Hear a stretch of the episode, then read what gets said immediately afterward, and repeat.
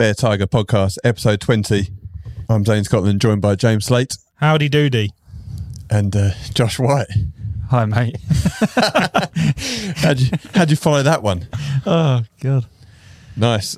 Good to see you, boys. I've been away for a little bit, had, had a nice time on my travels. Did actually see Jay Osnard on the travels. We did a podcast last week from the same country but remotely. Yeah, we did, yeah. I think it went okay. Respecting lockdown laws. We, yeah, it's good. Yeah. Yeah, it was. It was. It, it seemed to. The sound was okay. Not as good as this, obviously. No, no, but it seemed to work. It was good. We had a good chat. Yeah, didn't have to look at each other like we get the pleasure of doing right now. Um, let's get straight into. Josh has been away. Oh yeah, of course. Yeah. Well, we're going to get into what's been going on in the world of golf, and Nice. uh, we're going to start with the tournament that was going on in Bahrain, the, the King Hamad Trophy, uh, a prestigious event, which I believe you won before. No, mate, I haven't. How many Yeah. seconds you had though? Um, I think I've had a second and a third. And So- then another second now. Yeah, on the 14th edition of. Yeah. Yeah, so the King Hamad Trophy played in Bahrain at the end of each year, sponsored by His Royal Highness, His Majesty. Is that how they term it? Yeah. Let's go with that one. Yeah, and yeah, it gets a, it gets a good field. You used to get a spot into the Moroccan European Tour event, which, uh, but I think since becoming a Rolex event, they've done away with that. Yeah. Yeah. Disappointing, isn't it? Got any little Asian tour nudge that comes of it now instead? Not from what I heard. No, I haven't heard anything. Still a good prize fund though, good field. Anyway, yeah, Yeah. worth worth playing. Um, it's a lovely place, isn't it? Royal Golf Club, Correct? which Yeah. they had played a European Tour event at in the past, where Paul Casey won back in the day, the Bahrain Open. Yeah, that's it. You see the little photos in the clubhouse That's and when you're right. walking from the change room to Yeah. the uh, Johan Edfors on there as well. The boy. Jimenez, Yeah. Miguel, Miguel, Jiggle my knees. Jimenez, uh, designed by Colin Montgomerie. Got gets a little bit of people love it or hate it because the greens are quite drastic. They're really soapy, aren't they? Yeah, but I like it. They got these bowls in them and whatnot, and they can't have them too fast because they are that severe. But I really like it because you can go and play the golf course on literally seven days a week, and it feel like you're playing a different golf course from purely the pin positions, and you can mix it up with tees as well, and you can really change it about. And you remember every single hole you play, which for me is a good gauge of a good golf Well, course. just quickly, most people feel like they're playing a different golf course because they're wanging it in different spots. Yeah. You're, you're quite a good player, so need the golf course to give give you that back. Yeah, but it's uh, yeah, I like it. But if you're if you're a bit off on your pace putting, or if you struggle to paint a picture on the greens, you're you're going to struggle. So it's a desert course, uh, relatively long. Gets a bit windy in the afternoons. It did. It didn't this time though. Did it not? No, it didn't. It was Ah. bloody hot as well. Bloody hot, Bloody hot. a bit humid Bloody Humid. in the Middle East. And if you look across the way, and when you play like the fourth or fifth hole, you can see the um no the third or fourth. You can see the sand course next door. Yeah, the Browns. or the, see the as they call Browns. it, the so you, greens. you feel very privileged. Almost feels like you feel a little bit like upper class getting to play on a bit of grass. yeah, Uh, for the so three round tournament, two round cut. correct. You breeze through that. Tell us about it. What do you do? Yeah, so for, to be honest, um, as you would have heard on the podcast before, I had a bit of a back issue before I went, and I literally hadn't really played too much, didn't do much practice. So, and I was taking a client of mine out there to play his sort of first event, get used to travelling in golf and show him the ropes, warm- all that sort of stuff. So I was a bit Nice. not too sure how it was going to go, to be honest, but just trying to pull on a bit of experience. So drove. I started on ten as aim Amano, drivable par four. Drove it greenside, really nice. Duffed my chip to thirty feet and free putted for a five. Cheers. So I was like, okay, this Fuming. is this is the way this is the way it's going to go. So I was a bit worried, and then I managed to eagle, hold a thirty foot for an eagle on the next par five, and I was like, right, okay, maybe there is something here. And back and back. I'm back, and then um, Love this game. yeah, just played it really smart, really, on the first day. I just gave myself a bit more room, a bit more leeway, but stayed aggressive to them spots um, and managed to pick up some nice, nice birdies, more on the par fives, being able to get a couple of two putts on them, cruise it in at three under. And that gave me a little start, and I thought it just sort of shook the rust off a little bit from that first round, and then started the second round, and I just got off to a really hot start. Birdied two, three, and four parred five, birdied six, birdied seven, and birdied nine. So I went through six under.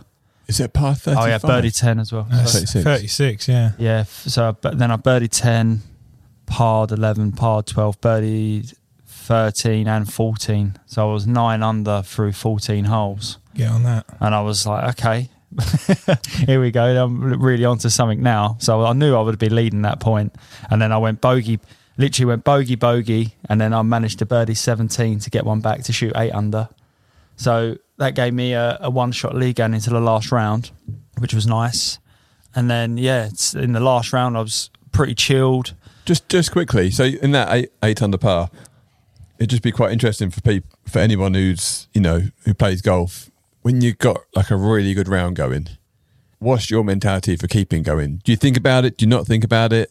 Do you have a score in mind, or do you put that out of your mind? You know, because it is a bit of an art to be able to shoot a low score. I, I, I kind of get excited. I just kind of think, how low can I go here? And I know my song in your head. yeah, how low can I go? but I was, um, well, you have them days when you're just hot and you just know you, your feels there, your awareness there, your pace is good, you're see striking it well. So I was like, if anything, I, I don't step back. I put my foot more down on the gas at the right times. Like I won't get to a stupid hole like when you know it's playing over par. So you would think, "Oh, okay, I'm not going to push too much on this one. But on most of the holes, I will just carry on doing what I'm doing. I won't go, oh, I'm four now. Like oh, I'm happy with that, and I'll sit back and I'll just cruise it in. Hmm. I'll go, no, like I'm going to stick to what I'm doing, what my game plan is, and stay aggressive to that, and just keep going. Really, So you just kind of do you stick with your same game plan that you would have had anyway, A and just hope you keep playing well. yeah, hundred percent. But we'll come back to that because that did catch me in the third round. But yeah, so in the third round, started off, as you know, when you're leading the tournament, uh, it's a hard one for me. It's something I've always struggled with. I would almost actually prefer to be one back instead of one ahead when I start, which is stupid. But it's something that I've always sort of managed to get my mindset around, which I, I birdied the first. I was like, I'm just going to carry, like we said, with a game plan. I'm going to stick with it and just keep going. So I birdied first in round three.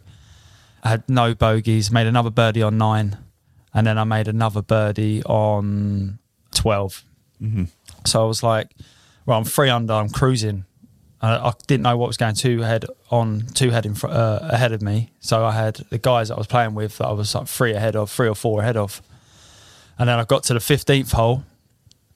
As you know, is the toughest hole there. Uh, there's water all down the left. Um, Yeah, it's a long par four, water down the left. It's a bit rough on the right, but if you go right, it's a really tricky shot to get to the green because the water goes all the way from the tee all the way to the green, doesn't it? Yeah, correct. And the green slopes right to left into that water yeah. on the left. And it's a slight, tiny dog leg to the left, like real it's like, small. it's like a straight version of the 18th at Sawgrass. Yeah, yeah, sim- very similar to that. Like the same look, just without the bit of dog leg to it. exactly. And then you've got that tree that sort of sits Mm. on the on the thing. So I've got there, and I know I've got a bit of a lead. And I'm thinking, what do I? And I've hit this lovely fade with my driver all week. Like I haven't missed a shot, and I've been hitting it long and straight out the middle. And this is where I said I'm not going to change what I'm doing. But what I should have done is just assess the situation that I was in at that time. I've got four holes to go. And as you know, if you start it over the water and it doesn't come back yeah. early, You've got to draw it. in? If you draw it, at least it goes in late. So yeah, exactly. Yeah. And this was my issue, and I've started it over the water, and it hasn't come back. So I'm now dropping early, and then I've got that tree. I've tried to lay up. It's called the top of the tree, come down right behind the stump of the tree. Yeah. Now I've got a chip out, Cheers. and I've made seven. Quite a good seven then. So From getting past the tree. as you know, my f- favourite club in my bag's my five wood, right? That all I've got to do is just get one down that right hand side of a five wood with Right that lead. half, yeah. How long's a hole? It's pretty long, mate. It's, Yeah. Um, it was right off the back, and it was a bit 475, into wind 480, as innit? well. Yeah. It's a still with hole. your length. It's Yeah, but Zane and no, I played with Zane round there in this tournament when I was in contention, and I hit a really nice drive off that hole. Draw, draw down, didn't you? Do you remember? Yeah. And that I could, when you get onto a hole like that, you remember. I try and remember some of the good shots I've hit down, that, hmm. and that popped into my head, and I was like, I ain't a driver then, Did you have a caddy? For but the it was a different situation. I was pushing, wasn't I? I was Yeah. trying to catch. you drew it down there. I did, yeah. Hit Yeah. a draw, put the ball back, put my hands forward, Yeah. And so all week, Nice. and then I bogeyed the next par three. So I didn't hit. I just hit a slightly weak iron shot. Went in the bunker, and pin was on top of a tier. Tough shot, twenty Short foot, two putted, finished par par, and then um, one of the other guys, Tom Sloman, on the last day, fair play to him, shot eight under on the last round, which was an absolute great round. Fair play to him and pit me. So well done. But that getting like if I could just go, I just can't stop thinking about going back to that fifteenth hole. Like if I was tournament mentally sharp, Mm. not game sharp, just like mentally It's also little bits though where a choice situation, and you want to pit. It's just assessing the situation. I wasn't sharp enough to do that at the time. Yeah, but like you know, your game's obviously in a phenomenal place. You've had some wins this year on the pro am tour. I think it's probably one of them things as well. Is if you had a caddy, you know, if you just had that little bit of conversation, I text Mark after the round. I literally text Mark. Yeah. And I said to him, I said, Mark, if I had you on a bag, I would literally would have cruised that event. yeah, it's, and and it and it puts value to those your, your team, doesn't it, and those situations and Mm. Yeah. stuff. But But that was the situation when I said, "Be keeping your foot on the gas." That was the one where it come back to bite me. A Do you little think bit. that's a little bit different to like when you got a low round going to like being in contention for a tournament? I think I think they're, they're slightly different, aren't they? Yeah. Because there is it's situational yeah, in that situation in that part of it because you're not having to shoot a low score. You actually just need to get it in, which which we all know like like Tiger was always so good at. And always use the example of on the last at um, at Doral, I think it was possibly a WGC, where he had maybe a three shot lead, and he gets to the last, which is a long par five, walked it all down the left, all the way to the green, and he hits like six iron off the tee, then he hits a nine iron, then a wedge to the green, and you're thinking this guy he's been leading all week, he's umpteen under par, he's the best golfer that week of our generation, possibly ever, and he's got a three stroke lead. And if there's anyone who has a right to stand up and go, I'm just going to rip, just nut a driver down there, 320 with a big high draw, it's Tiger Woods. But he goes, he's, able to put his ego down and go, no, I, I know what to do to just get this across the line. yeah. I, I think It takes a lot of like confidence and sharpness. Yeah, hundred percent, and that's what I lacked. And uh, do you know what? I think you're right with a bit of the ego thing as well, because as you know, when you, everyone's out watching behind, there's a bit of a crowd, and I'm like, I've got this. You know what I mean? Like a bit of a, I want to hit this shot because I Mm. Know I've got it. When really, all that matters is you got the trophy in your hand at the end of the round, not how good your pure How he did it, 330 yard drive out Yeah. the middle with a fade starting over the water. Does he's not also matter. he's also got there though Steve Williams. If he's got like a single cent of doubt, like he'll just undermine that. Just saying, no, just win the tournament, mate. Yeah, like a win's a win sort of thing. That, but the, for me, that stems just from a pure like. He's not even trying to do it in a certain style. He's just Yeah. like, how do you win? How do you beat people? Yeah. And he just and he just knows that he knows himself well enough to know at that time like this is a thing to do. He did the same when he won. Um, he did the same. I thought when he won the Masters, like he, he, hit, he hit his second shot, didn't even look at the green. He just thought, I'm going to hit it into that bowl down the right hand side. I know I can get up and down from free from there. Well, uh, on the When- 18th. when he on the 18th when he won um, when he won in 19. I mean, I don't mean to be combative, but that was just a terrible shot. Well, yeah, but I mean, He spooned that eight iron, didn't he? He was thinking he's been Uh, playing lovely all day, and he just like, hit that like fanny eight He- iron out to the right. It was a really Yeah. odd shot. That he was. He knew his miss it was was, short yeah. right. You had to stay on the bottom tier, Close to the trees, I think. um, and then hit a ri- and hit. I, A, I, hit- I think that was hit- a terrible shot. I don't know. I, I'm- you can go long left, you can go in the crowd, But what- past the pin. I mean, he's got the super. it's, it's not water, is it? He's got the superpower to pull off the uh, facial expressions like don't worry, I'm in control here. Then even Yeah. if it's just a bad shot, but I think what's what's really interesting for um, the amateur listeners and things like this, and I have this conversation with my dad all the time and stuff. It's it's actually really easy to still for extremely talented golfers to still make big numbers on holes. One, golf courses are exceptionally hard for professional athletes. And two, do you know what I mean? It's such a minutia. You've had a shot on tap for 12 hours of golf prior to that, and it's just not faded. You've started it on the line you wanted to start it on. You've caught the water. The club face is two point five degrees more closed than it was than the you one know, before. And then all of a sudden, a, tre- a treble comes out of nowhere, and like you know, for an amateur who just reads stats, it's like, how do you make a treble on a hole? You're so good at golf, mate. You know, it's it's actually really quite easy to to make big numbers. Shouldn't have been in that situation. Put yourself in that situation. Yeah, but you're only human, you know. You gone there off the back of a back injury, yeah. You couldn't get in my front room to get your free balls. That winded you up, right? You've flown over there with a client, so you're technically in a different kind of work mode. Yeah. I'll know? tell you. I'll tell you. You're leading um, going into the Thing final. when I I'll tell you a little thing you won't do it about again. about that. if you're using the TBTC ball, you probably would have won by eight. I'll tell you something about that tournament. I used two balls the whole tournament. Oh, That's two what balls. happens when you have to buy your own I- golf balls. Right, hold on, hold on.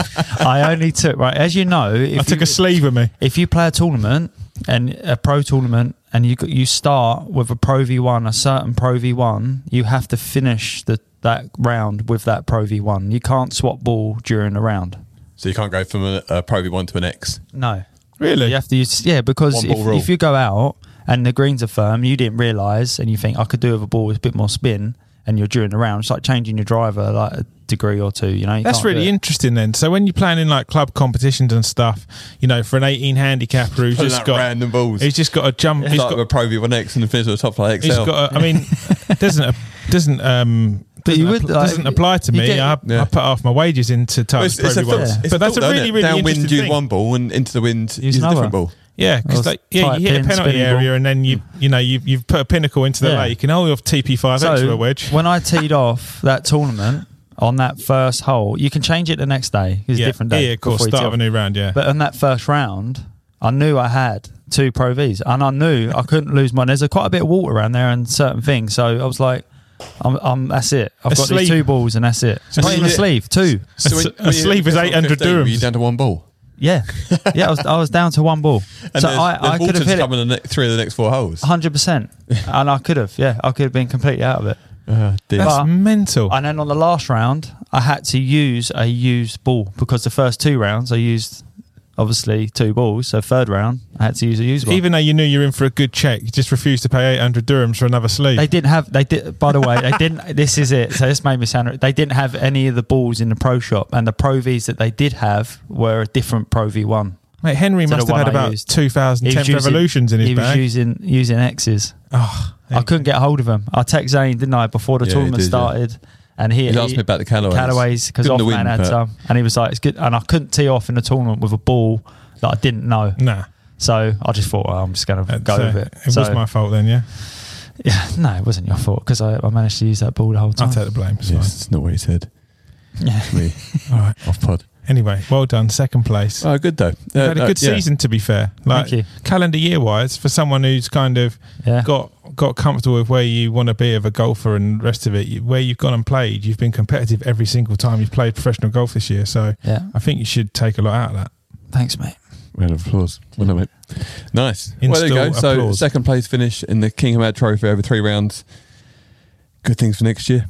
Yeah, go. Nice. So uh, then James and I played a bit of golf in in Dubai, which we chatted about last week. Yep. I had the pleasure of playing some of the Lions Den events, which were uh, which are held at the Els Club in Dubai. And last week, it's basically like an organised money game. And last week we had we had a PGA Tour player, Challenge Tour player, DP World player, a LIV Tour player, and LET golfers in it. It was um, Really decent yeah. field. I mean, it, it wasn't it wasn't a big field, but everyone in it was really good, and it's such a good uh, environment to play to play golf in because you, you you start to fancy yourself as a bit of a golfer, Fancy. a bit fancy, and then um, you know you're playing quite well, and then last week got to play with Thomas Detry, and Thomas Detry is someone who I've commentated on on Sky because he's been playing really well on the PGA Tour since he's gone there, and you know been bigging him up because he hits the ball like nice and high and straight, and he just continued that, and to see it in real life is quite you know, been having been away from the tour for a little while in person, it's quite impressive to watch. Perfect course for that as well, isn't it? Mm, yeah. Lots of carries or like Yeah. pins that you have to fly it high. Was to. he? He looks really long on telly. Is he like long, long? He's not no, he's not a bomber. He hits he does hit it a long way. He hits it very high and very straight. Doesn't curve the ball very much. Hits the ball like he's long, but he's not like obscenely long. But he Right. looks like someone that's got an extra 30 in him if he needs it. Yeah, possibly, possibly. And but he, he loved just loved playing golf. I mean, like this all this week because he lives out there. So he lives there, plays a bit on the DP, but he's kind of saying that he's fully committing to the PGA Tour now because of just so much, so much money. Uh, the amount of events that he said were, which got twenty million dollar purses, just it's Yeah. insane, really. next spring onwards, the, Yeah. the the card just looks unreal. It's like 8, 8, 20, 8, 20, 20, 8, Mm. 8, you know, Yeah. huge purses. And I think he's pretty much almost kept his card right with the points he's achieved already. Yeah, he's been in contention quite a bit already, and it just it does just suit him down to the ground. I think Europe, you know what, he didn't really. Um, I think his talent probably has exceeded his performances in Europe, even though he's done pretty well in Europe. I don't know whether he would think he would do better, but looking at his game, you think, oh, this guy would have won two or three tournaments a year. That hasn't happened, but I think he would. He's more suited to the PGA Tour than than anywhere else, really, and he's he's absolutely in, in the right space. And you know what? He doesn't seem to like doesn't seem to pick at his game very much. I think he likes to play quite a little bit, quite a bit.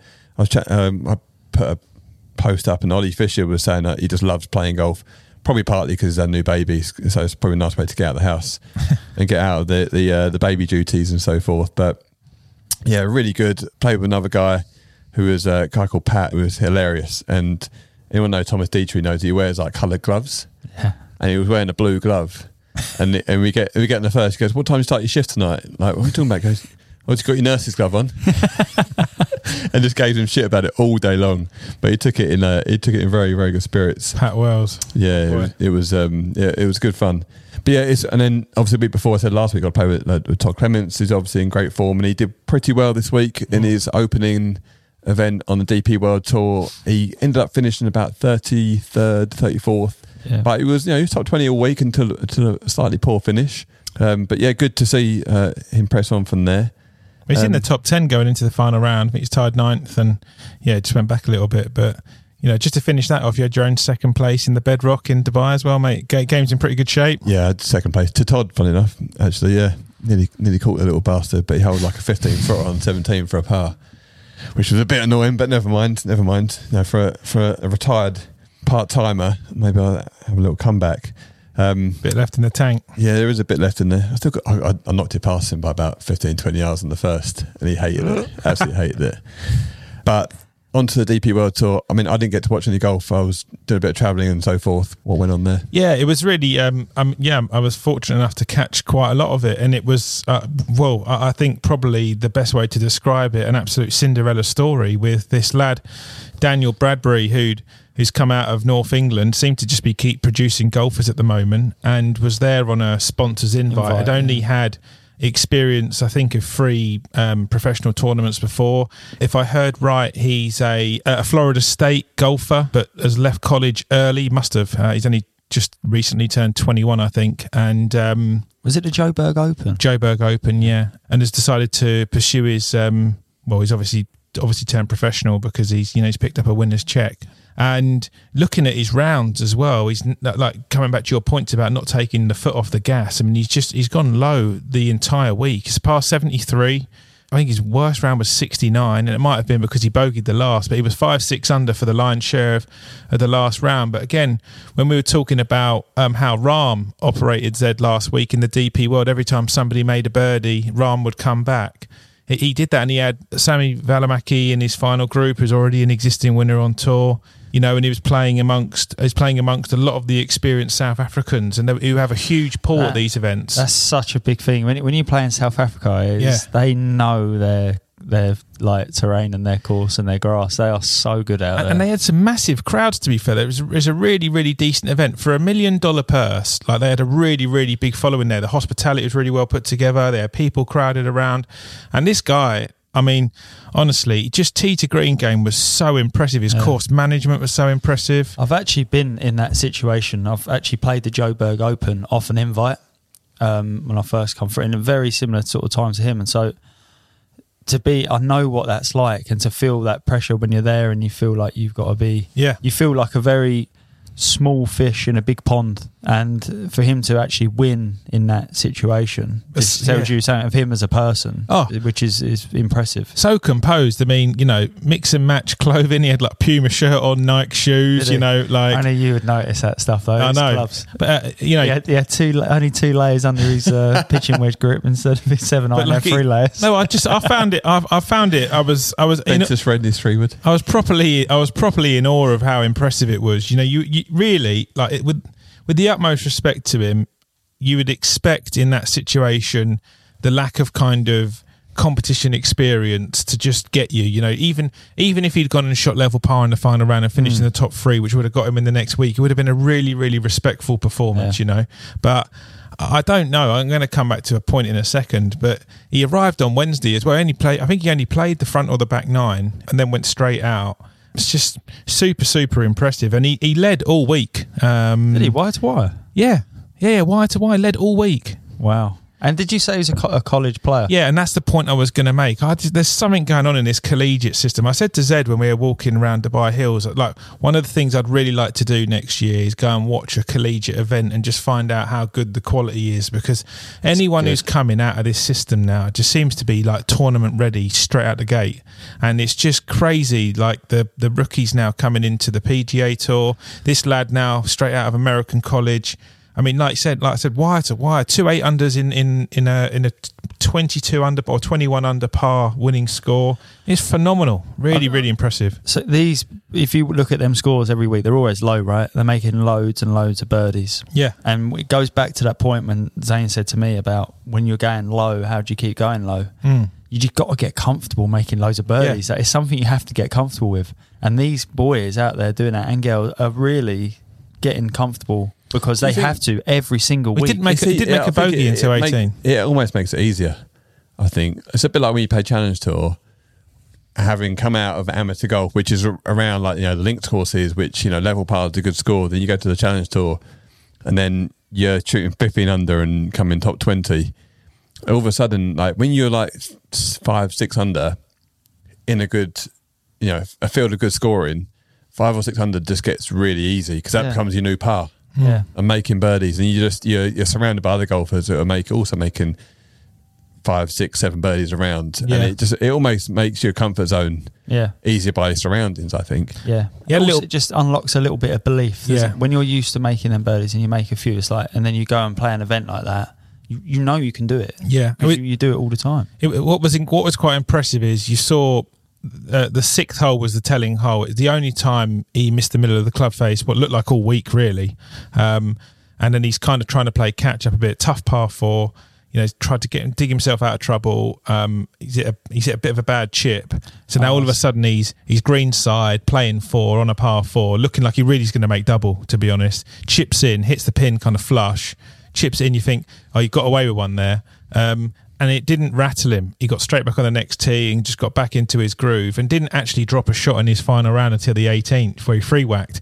So Uh, What was his lead on 18? free, Oh, really? yeah. So he had a, he had a free shot lead, but he still used driver. Funny it's a how ma- that always happens, isn't it? Really- three putt or four putt the, the 18. Yeah, really long, long par four, the 18 at Joburg. You know, it's like long and narrow, and he's just hit this tight pull cut all week. Bang, bang, bang, bang. Just had it on a string. Gets the driver out, not not gone down the bag or anything. Just like nukes it down there. it's a good. hits it a little bit long right, and then um, yeah, and then just he just gets a bit of a jumper out the fringe as you can with that grass. That's, is it like the Kikuyu grass they get there, Zed, in, in South Africa? It can be a bit bit Yeah, bit funny to, Yeah, you to- played. You've been there, haven't you? yeah, I played it. Yeah, Yeah. It's it's sort of the ball normally though. It can sit on top because the blade's so thick of the grass. Yeah. it sits right on top. You get some serious cheddar off that. cheddar. Gear it. And then uh, yeah, but then he's tapped in, he's left it on the lip, tapped in, made his made it, but he didn't like. Um, he could tell that like it had started to sink in as he got up to the green, and then there was hordes of crowds around him because he, he didn't do the traditional thing with a winner where he like you know he was like no to put out. Yeah, get it in. nah, okay, he- get this done. like yeah, he was about Fair eight enough. foot out, and someone else was six foot, and he's like, no, no, I'll go, and then just left it on the left it on the lip, put a marker down, and then mate, he's kind of mate, he's tapped in, and, and then he's just gone and tapped in, and and it's just all kind He of He done the right thing then, no? well, no, he no he putted from he had an eight foot putt, Yeah. yeah, and then mate, he had a six foot putt. I'm just saying, technically, he, he would have. You normally you'd back yourself, wouldn't you? Mate, he gets out of the way, and then you think you're going to hold it, so you hold you technically hold the last putt. If he if he'd have hold the eight footer, you couldn't have started rupturing with roars and stuff. The, Yeah. the, the tournament's still ongoing, I but tell you what, I bet Anyway. he don't give a shit. No, then he then he ran off to the uh, back of the green. His mum watched him all week, um, and his dad was at home at Wakefield Golf Club. They had everyone in there. Oh, that's awesome. they had a camera down there watching it. His dad was bricking it, to be fair. Like his dad just didn't want to talk, but the captain of the golf club was there, and yeah, just what a, a massive, massively special moment. Cinderella story. Captain lap, lapping it up. Well, well, congratulations on the first time winner Dan Bradbury. There was another tournament on the DP World Tour, and the winner was the probably the best player of the not best players in the world. I saw you having a bit of banter about this. I had a bit of Twitter. banter with uh, with Mark Crossfield, one of James's favourites. crossing. Um, I'm sure you must watch all his videos. no, Yeah, you must do. Come on, don't don't lie. no thanks. Um, yeah. Not for me. So Cam Smith won that one. LIV Tour player win on the DP World. Yeah. winning by three shots. I mean, he's had a great year. He's won so many times now, and probably a little bit of a, a stick it up to all the people that said that you couldn't, now couldn't play four rounds. He seemed to dominate that one all the way through. Yeah. And uh, obviously, very yeah, probably. I mean, na- native land. You know, probably easy to get lagers straight after that, isn't it? You know, um, all his boys would have been around. I mean, look, yeah, he's a phenomenal golfer. I think he's probably the one that the PGA Tour are going to miss the most because we we saw him keep challenging and challenging over the last few years, and he just looks like he gets better every year, every year. I, I still feel like for me, even though it was great to see Scheffler win, we watched him at the Masters. I, I thought he was the best golfer at the Masters, and I really felt like uh, he's going to win a Masters really, really soon if he can if he can play in them. We'll find out in April. Well, Um, that short game, hundred percent. yeah, and then you know went and won the Open Championship in emphatic style, and and and obviously the players. yeah, and then obviously won. I think he won his first week on LIV as well at Boston. I'm pretty sure it was his, his maiden tournament on LIV. He won, and then yeah, to come out to Australia, he's just winning all around the world. He's a he's a proper proper global golfer now. Proper. Just Proper. shows you shows you how um, how strong he is mentally. Yeah. Like, you got to think the players. He's hit Yeah. that crazy shot out of the trees with to rock a mullet and still just, just yeah, exactly, that- exactly. boss it. Uh, but then to make up and down from where he did after that, because you'd be a bit, you think you'd be a bit rattled to hit that, That wedge shot he a good did. shot when he where he hit it. He was up, up the right, chipped out into the Yeah. water, But took that- the drop, and then it was like a sixty-yard Yeah, shot. yeah. And uh, we were at Sawgrass at that time, and we were sat in the room with with um, with James Heath, and he hit this shot, and as it landed. We were both just lying on our beds, and he's like, "Said man, said man, did you see that? did you see that?"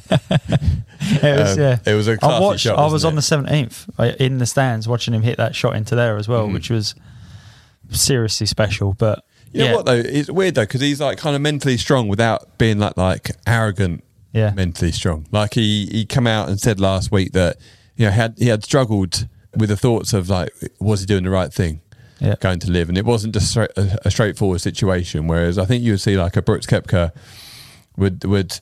Whether he would or wouldn't, he wouldn't let he wouldn't let you in to know whether he No. had struggled with it. He would say, "No, no, I didn't. Whatever, like, it's fine." Whereas Cam Smith is quite aware of his own self and he's confident enough to say like yeah it was quite tough actually and i did actually he kind of owns what is actually going on but then doesn't like doesn't pander to it and and crumble he he still like seems to be able to turn it around and come out on top like like like that win at sawgrass i mean you could say it's, it's mentally weak to chip it out into the water it's a ridiculous shot like where i remember watching it and this is only one place for this i've been there a bunch of times It's a slope chipping down a slope toward the water, it's always going to go there. So is that that is that mentally weak? Yeah, of course it is. But then it's able to have the resolve and the you know to then step up and put that out of his mind Yeah. and just keep playing. hundred percent. And then take Rory down the stretch at, at, at their home of golf. Yeah, and duff him up. Yeah, Yeah, duff him Well, up. I, I thought when we oh, were at the Still gutted about Masters, that. Still like, I know. that. It's, re- it's that, that that is second. That is second to the the Stewart Cink. Tom Watson Open. That is. Just, yeah, Stewart Cink and can we just give Stewart Cink and Cam Smith another? Just boys, Yeah. just yeah, just just wait till next year, will you? Uh, but that I'm I'm I'm For good similar, golf. I'm similar to you. If I go to an event, I, like I find the practice range like as good as any area to go and watch a golfer. You can get as close to them. You can stand right behind them down the line and watch them fly it. And I think you and I both sat and watched him with a little palmetto cheese for half half an hour, and he was a fucking serious flusher. I mean, like he was so impressive. He just knew what he was doing, didn't he? He had his TrackMan down. He just looked like he was going through all of his yardages. Didn't really miss a shot, and you know he he just knew what he was doing. I think it's really difficult though in one of the most elite golf tournaments in the world to maybe a slightly better golfer who who sees flights and stuff like that. You, you to to to feel like he's actually in a window above everybody else that like on the range with him. I just I felt like he flighted it in a window that was just completely. He different. weren't better than Tiger though, was he? No, no, Tiger was a joke. Yeah, but Um, what- Tiger, the wind was down off the left, and he, it, no one, every being down.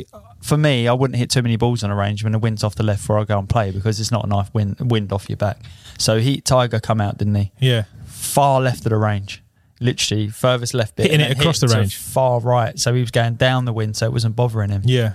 And no one done that. That was just experience, wasn't it? I mean, yeah, Tiger.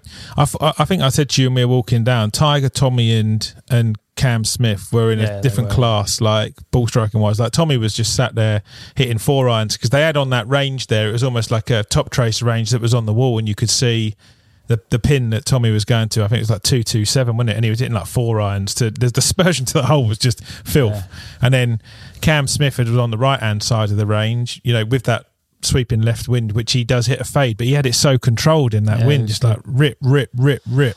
But back to my po- like, and then to go to LIV tour for him, and then to obviously get over that and win. Hmm. You know, being mentally strong, and then also going back to his home and winning in Australia on home soil for the third time. Was it the third time? Or third, I saw maybe Yeah, I I, might be so. wrong there. But to do that, you know, it's he's someone that shouts to me majors. Yeah, Lots of them. yeah. I mean, Yeah, it- it- but then this is the this is the whole If thing, isn't it? Like if he if he continues to travel outside of the LIV, getting a little vape there, Jim. It's your vape. um, if he if he continues to travel outside the LIV until play these sort, sort, sort of events, I think it will stand him in really good stead. Yeah, If he stagnant. starts to like sit back and be like, "Why do I don't, don't need to travel now? I've got all this money and I can just play the LIV events and you know have a tear up on the jet and do that sort of stuff." Will he keep his like competitiveness up? I don't know. That, that that's the bit that I don't think still that- sits out for me is that is that at the moment they're running off the back of the they're still kind of hot of a full year of golf and being competitive. I th- I, I believe that if if you get golfers that sit back and just play LIV for you know two to three seasons, I think they're going to start to fall really short of the majors. Coming up against a Rory McIlroy who's competing against 150 golfers over four rounds, I completely agree. um, at, you know, and having having to be sharp because you're being pushed. So it's not the fact that it's like four round tournaments. You mean it's just the competitive edge of playing in in competitions where people are staying match sharp because they're playing more regularly. It's a li- it's a, it's all of the above. Like it, it is four rounds. 'cause There's a different rhythm, as, as Josh will attest to. There's a different rhythm to playing a two round tournament to a three round tournament to a four round tournament. Like a two round tournament is a bit of a sprint. You you start your day thinking right, everyone's even par now. At some point tomorrow evening, you know, like uh, you're going to get a winner, and you, you feel like you're in contention from the beginning. On a three round tournament, you've now got a cut to contend with, which does have a slightly different rhythm depending on how you start. If you if you get off to a flyer, then you're not even thinking about it. But if you don't, it does play into your mind a little bit, and there's certain energy to playing to get yourself through the cut to give yourself a chance going to the last round. But also, but then the third round, you then you then the shackles are off and you're going for it because you want to try and win. Whereas when it's four rounds, you then you, you're managing yourself to get make sure you get through the cut because you want to give yourself you're jostling for position to get to the weekend. And then the third round, yeah, you don't want to go. You know, you want to have a good round, but you're not going to go all out because you're thinking actually two very good rounds is going to get me through here. If I go all out, I might have a complete storm and shoot nine under, but I might shoot one over, which pays me out for tomorrow. And then you've got a really boring Sunday. And also, four rounds is normally a, a bigger purse event. Normally, so you're also Definitely sort more of- world ranking points. You're also uh, trying to stay sort of in that top twenty and round. You- You're not going too all out because if you drop down, it can also cost you a lot more money. So, So here's one. and, and the depth in the fields. The Yeah. de- depth in the fields is just a thing. Like the the, the your man who's 100 on the order of merit on the uh, on the PGA Tour is a really freaking good player. Mm. And and like it or not, Peter Uihlein has been playing really well on the LIV. Yeah. He was struggling to be a, a 100 ranked player on the PJ Tour. So you know Yeah. you, you're gonna, you need to be around good players, the best players. And here's one from from an amateur's perspective. I've really only got to a point in my amateur career where I, I play two round golf, and I think there's still periods when you manage the competition better when I've had better finishes where you can have a couple of of bad holes and you've got enough time to to build it back in. Do you think as golfers who've played a lot of four round tournament golf and subsequently three round, you know, like it's, you don't have to be on your A game for 72 holes or 54 holes. You can have periods where you just grind it out a little bit and refine your rhythm and then get back into it. You know, Well, like from yeah, from watching you know from like watching loads of the golf like I do now, doing the, the commentary. Say most weeks, you know, at some point each golfer in the field has a, a rough half an hour, and if you if you watch on the weekends, every now and again you get a player who goes through who just cruises, but pretty much even the winner, he'd have like a, a rocky twenty to thirty minutes where he just got to weather the storm, Yeah. and then they come out the other side of it. It just happens time and time again, and I, you know, I feel like I've watched more golf as much golf now as when I was probably like when I was a kid, basically. Because Yeah. you know, you sit there with you with, with my dad and watch every bit of golf we could find along with the like the David Leadbetter VHS tapes uh, during the week when the golf wasn't on. It did here. But it's the same. Uh, it's it's the same thing. Like it's just there's no there's no way around it. Whether you're an amateur golfer playing your weekend golf or you're Tony Finau who's like uh, smashing it in a PGA Tour event, there's like there's a two to three hole period where your whole weekend, whether it be your weekend with the boys or the weekend on the tour, could go completely awry, and somehow just keep your head on for that. It and you know what? It doesn't last. Yeah. Like like when you have a good run, you know, for anyone who goes out this weekend and plays, you might have a good, you might go birdie birdie par or birdie par par, which might be good for your standard. For a tour golfer, it might be like eagle birdie birdie. You get all up and excited. By the way, that will run out that feeling, and at some point it will go south. Yeah. Yeah, yeah. But exactly the same when it is going south, it uh, it doesn't go south forever. It goes, it does go the other way, but you Yeah. somehow just got to like work your way I through think it. it's a big shot at a thing of being level headed because a lot of sometimes if someone has a bad finish, you know, like it's just timing of when that rough patch comes. Mm. You know, if it becomes a common denominator where it always is at the end, then there might be something going on there. But Yeah, like if it just comes at an end of a round and it, it costs you, like don't always think like you've absolutely like done your pants because you, might not have. It might have just you know come Yeah. at, at that time that rough patch, and I think that is a if you accept that when you know you're going to have them mm. patches and you've got the acceptance that you also hit bad shots, it helps you so much more to stay level headed. Yeah, which we, we, you know, people talk about not compounding errors. Like happens a lot. You know, ma- ma- ma- make a double bogey, get on the next, and just like just just do where make your strategy. Not not uh, not how you approach hitting the actual shot,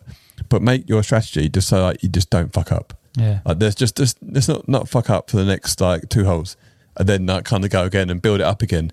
We chatted to Andy Raitt on on the not fucking up kind of ethos, and he he got through tour school like more than anybody I've ever known. And I bumped into him at the, at the clubhouse in Sunningdale. I think I had tour school coming up, and I said to him, "And what's like, you're good at tour school. Like, what's the, what is the key to getting through Q school? Like, you've done it so many times." And he's quite a straightforward, like, simple talking, you know, guy. And he had a little think for about five, six seconds. He said, "You know what, Zane? All you got to do is just not fuck up." he, he, I was imagining some amazing uh, uh, recipe for how you get through, and I was, and actually, and that year I got to finals, and, and I, hadn't, I hadn't got to finals before, and I kind of went through thinking, you know what, just, just don't fuck up. Well, what that means is just don't make a terrible decision. You're gonna you hit a bad shot, but just, Yeah. just don't mess up. Just like you'll put have to mess up a little bit, It's not completely fuck it up. yeah, putting unnecessary pressure on yourself. And going back to that first round in Bahrain for me, where I hadn't played too much, that was one of my things. Was like I said, give myself a bit more room, play aggressive to them Yeah. spots, and then also pace putting. I always like if I can just leave my ball near the hole and I'm tapping in, it's taking Yeah. so much pressure off Yeah, myself. accumulate with the three, bars, four footers, and you know, just build my way in from You know, there. build confidence. Yeah, exactly. Yeah, Yeah. the low expectation, high flow state. Yeah, boy.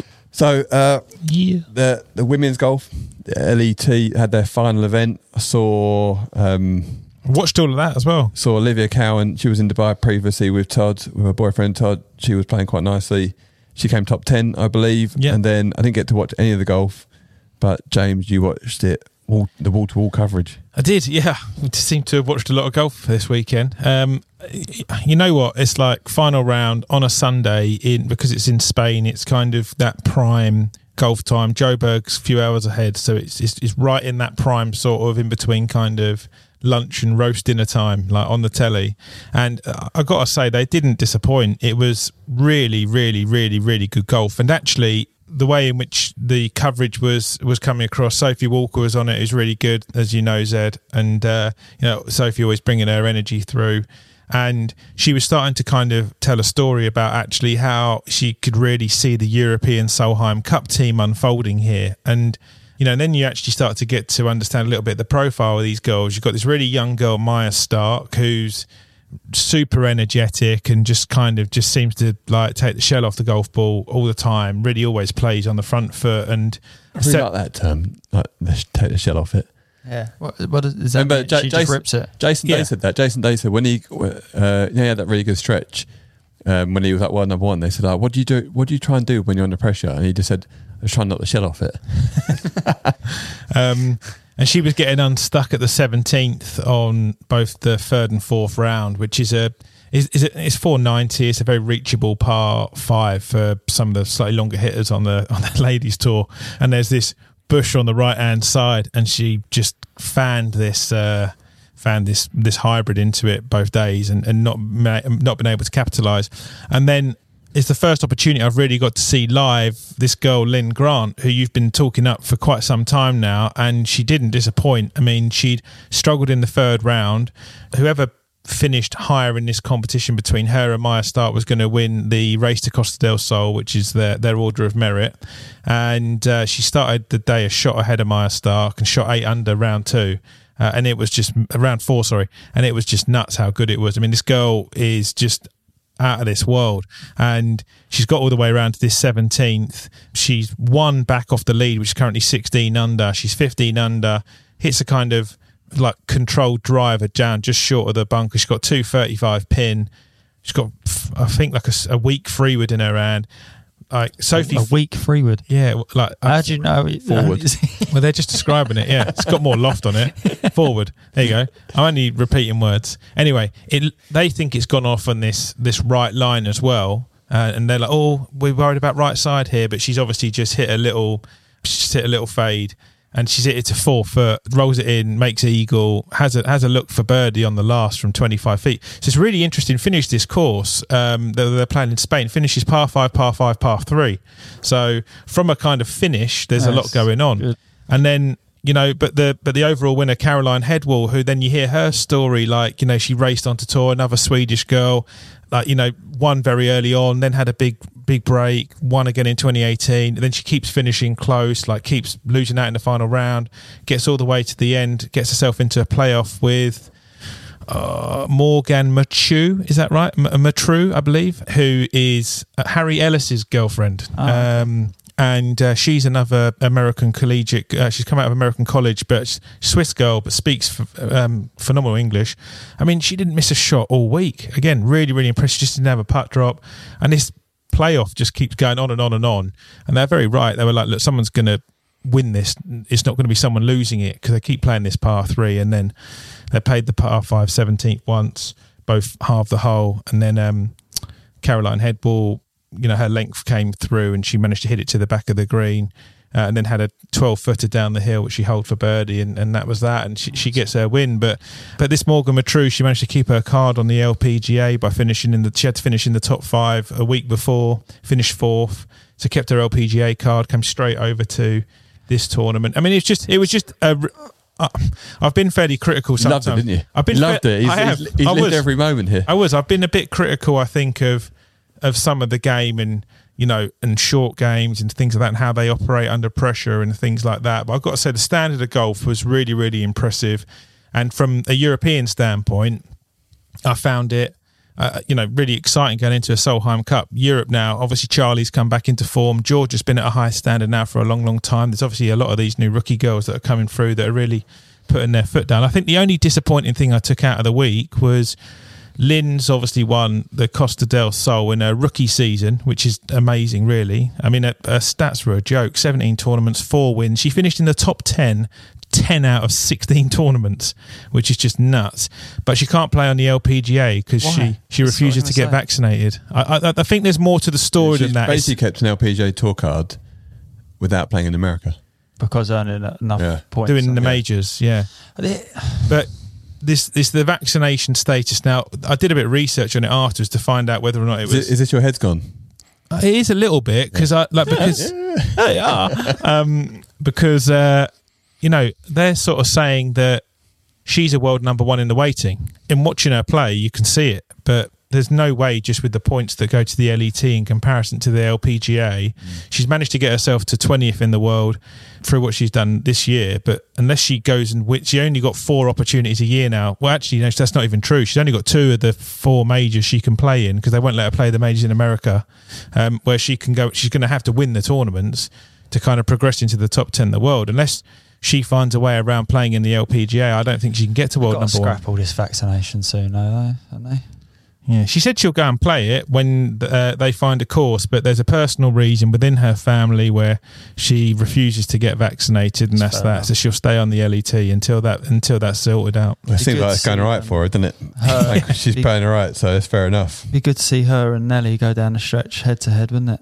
Yeah, same age, like same sort of profile of golfer, both flush it, can't find a weakness in the game. I mean, that would be wicked to be to watch. To be honest, that'd Yeah. be really good. That would be. Yeah, it's- it's- the standard of women's golf this year has been really, really good. How good would it So many be good to see a ladies' masters? I know they do the amateur one, but it should be the top pros. That'll probably that's got to come. It's in. got to come. It's got. They're doing the amateur, aren't they? So they're, Yeah. they're going to do the pro one. Sure. Do you reckon? They should do At some point. I think they should. At some point. Don't see why not. Okay, so we've got a couple of questions from the listeners through the Instagram. Mark Sheehan 07 said, "If you could only play one golf hole forever, what would it be? Or Where would it be? That'd be a long one, wouldn't it? Can't play a par three every Not time. the fifteenth of Bahrain. No, definitely not. oh, uh, one golf hole. I'll tell you what is a good hole. Go on. People don't. Tell us. I would say the 16th at Sawgrass is a good hole. Yeah, it's a good hole. Lots going on. They've got to draw it off the tee. Yeah. Bit of decision making for the second shot. It's good around the green. Yeah, you got a good layup, or you can Mhm. go for it. Bit of water at the green. Yeah, I just think it's a good hole. It's got everything. Nice. Good on the eye. Okay. One hole forever. Yeah. Could hit a driver as well. Yeah, exactly. That's a problem. You could say a par three, but then you'd only you'd never hit a wood ever again. Terrible. Be terrible. Be a shocker, James. Well, I would play a par for. I'd play the 16th for Augusta because I think it's my best chance of a hole in one. Okay. Fair play. Yeah, if you played that rest of the days, you'd have to have a hole in one. Yeah, You wouldn't die a happy man if you didn't. nah. Be easier if you're a little fade. you haven't. there, you know what that? about ones that you've played? Nah. if I had to play a hole out of the holes I've played, Mill Nine at Wisley. Yeah, I just um, I just I just I would just I just feel like I just uh, I Go on, just got Put it out. Unfinished. Uh, unfi- I, I, I actually re- I actually really like the golf holes. I just want to kind of overcome it. It sort of suits me really, soft left to right. I mean, it should be good round it, but Wind off the left though a lot there, isn't it? Yeah, it's been off the left a lot. Overriding it. yeah, it's a bit fancy. But yeah, no, I, I don't know. I, it's a it's a weird question. It's never going to happen, so I don't really know how to how to how to answer it. I, yeah, Just pick a hole, mate. if I could pick loads of holes, I picked a hole and you and I picked a hole and you knocked it. No, I didn't knock it. Just one you played. One I've played. Yeah. So Mill nine. Guess so. Mill nine out of Wisley. Okay, what would be mine? Mine would be. You know the um, know the, know the new course at Sunningdale. Then at par five, is it number six? Yeah, nice. Like kind of up le- left to right thing. Really? Up the hill, You like yeah. that? Just 'cause I love standing on that tee. It's like a real quiet spot on the golf course. You can see loads, and then you could go, go drive off the cor- across the corner. Yeah. You can hit your three with straight down. Then the second shot, you got a high flight four iron or whatever it is. Try and stop it on top. If you miss it, you got you got Yeah, you play a little good. spinner or a bump. That is a good one. That is Yeah. one of them holes where, you know, when you play these holes and there's been a tournament there and there's always this story of this legend of a player. Like like oh, Tiger drove the 18th at Old Head. Yeah, exactly. There's no way you've driven that hole. No, No, there- way. There's one there for me with Kuros off the back tee, and I always say he cleared the corner onto the next hole, and it's this is like a 450 yard carry, and I'll just get on there. Okay, every time it gets mentioned, I'm like, that is Stop impossible. It's Uh, impossible. So much lying going on. Make, makes for a good a good myth for the, for the caddies, I suppose. Yeah. Okay, so we've got a couple more. We've got how do you see 2023 panning out for LIV? I think it'll pan out pretty well. I think we're going to see the teams come into effect and a lot of chat come up around that. We- I mean, we've spoken loads about that, but I, th- I think it's I think it's going to be a good year for the LIV, but more so around the, the teams and the chatter away from golf. Still, I still don't think that you're going to get a lot of people watching it and like it's not going to held the same held in the same alk as watching the I PGA Tour. think I think it's going to do well because I think the DP World Tour is going to. Um, I think it's going to struggle from now on. I don't know. I don't know if I Um, agree with that. I'm I think yeah, there's, I- I, I think there's I more think it money going to DP World Tour. I think a lot of people are quite optimistic about Now's the DP year World to Tour. be on DP World Tour. Yeah, I agree. We'll see.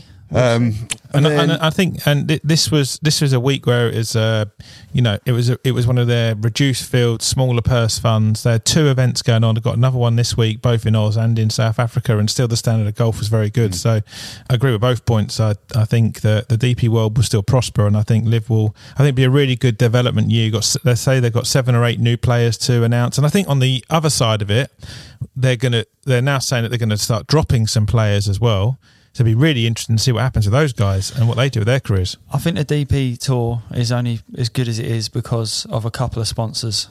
And if they go, I think it might be a bit. I think there's more money going in, so they've obviously got some new cash going in. New cash. Bangers everywhere. See, we'll Bangers. see. Also, just real quickly, actually, which has been brought up, uh, brought to attention by Wilson Rawballs. Some boy. He he's he's it reminded me the tiger injury this week. That actually his question is tiger injury. Is it a swing change? Other golfers had to do the same and improves them. But but just coming back from that, thought we were going to see Tiger play golf this week. He's pulled out with plantar fasciitis, Under the foot. nightmare situation. Massive looking forward to that. I think he's working his ground speed. I don't know. Just it, it, it's his right foot, which is his bad leg, It's right? Bad leg. But I, I just, I just don't think- think is this Tiger, it? Is this Nah. it now? No, No. I just don't think he will tee it up if his game's not ready. But Yeah. d- It's is not this to a certain standard. I Is don't this think it for anything to do Tiger with his foot. properly competing again? Because it doesn't ever look like he's walking properly. This has come up. I think we've had our big hurrah like in in 20, Masters, 2019. Yeah, yeah. I mean that was that's. I mean in comparison to where we saw him at the Masters last year or this year, sorry, still still in 2022. He, you know, physically looked a completely different beast then, didn't he? So he still said he's going to play in the exhibition, didn't he, with Rory against Spieth and mm. Thomas. I think what's lovely actually is how he's evolving into kind of coaching and guiding and caddying for Charlie, and his game gets better and better and better, and he's spending a lot of time with him, isn't he?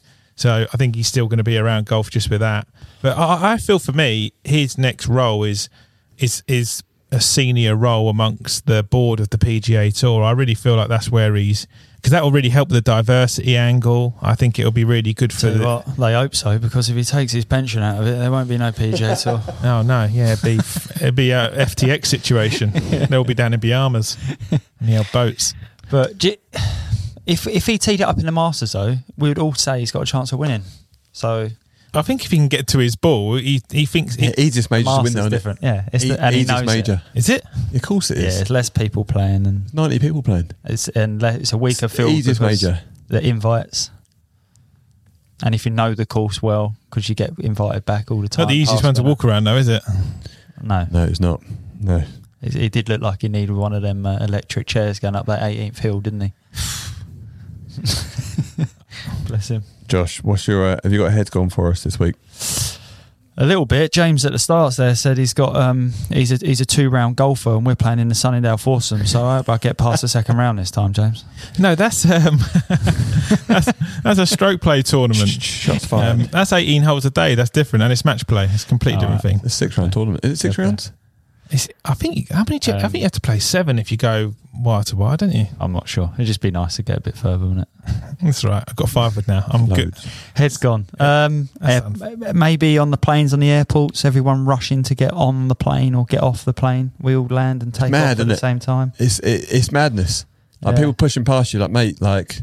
By the way, you're going to rush to get to that queue, and you know what? We're going to sit to right next to each other. When we're waiting for those bags to come Yeah. out. And the, the wheels are going to touch the floor at the same It's bizarre time. that, isn't it? It's not like you're running off and The- you can just the- run the straight thing- through. The thing Why that's- people do that? that does it for me is that the standing up thing. Yeah. Yeah, I always get the aisle seat, right? So get the aisle seat. And so there's normally there's normally three seats in the section there, so there's like two Yeah. people next to you. And if you're like, you know, if you're sat at the back of the bus, there's obviously loads of people in front of you. So like the the seatbelt lights go off, everyone's like, stand up, stand up. And then people next to me are trying to push out. I'm like, right now. Because if I get up, it means I've got I've got to stand for the next ten minutes. Just sit the down Yeah. and just wait your turn. And you can see people busy, I've got to get my bag down. What, what, do you, what do you need to get your bag down for? Get it down in a minute.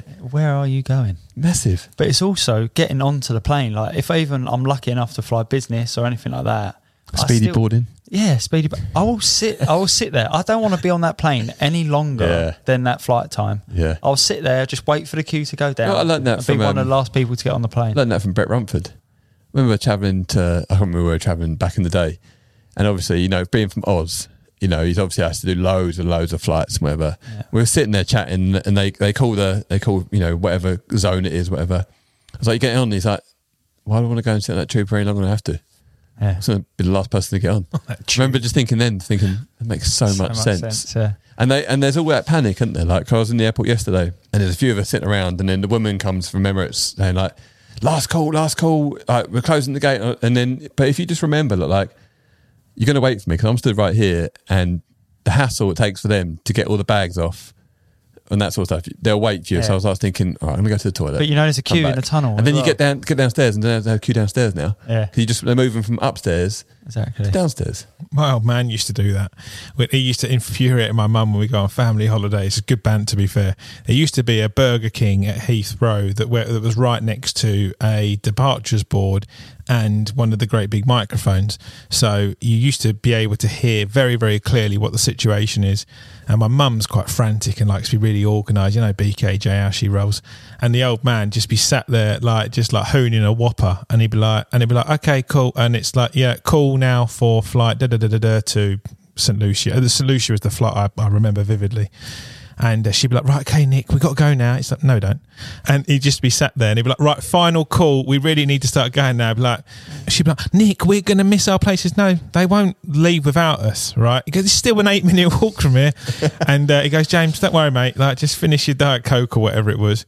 And then he'd, look at his watch and he'd go, right, okay, playing these in five minutes, probably we'll have a trot now. And we walked down there, right? He walked down there nonchalantly. My mum would have like all the bags, like joggling around, like looking like she's to fall over, bless her.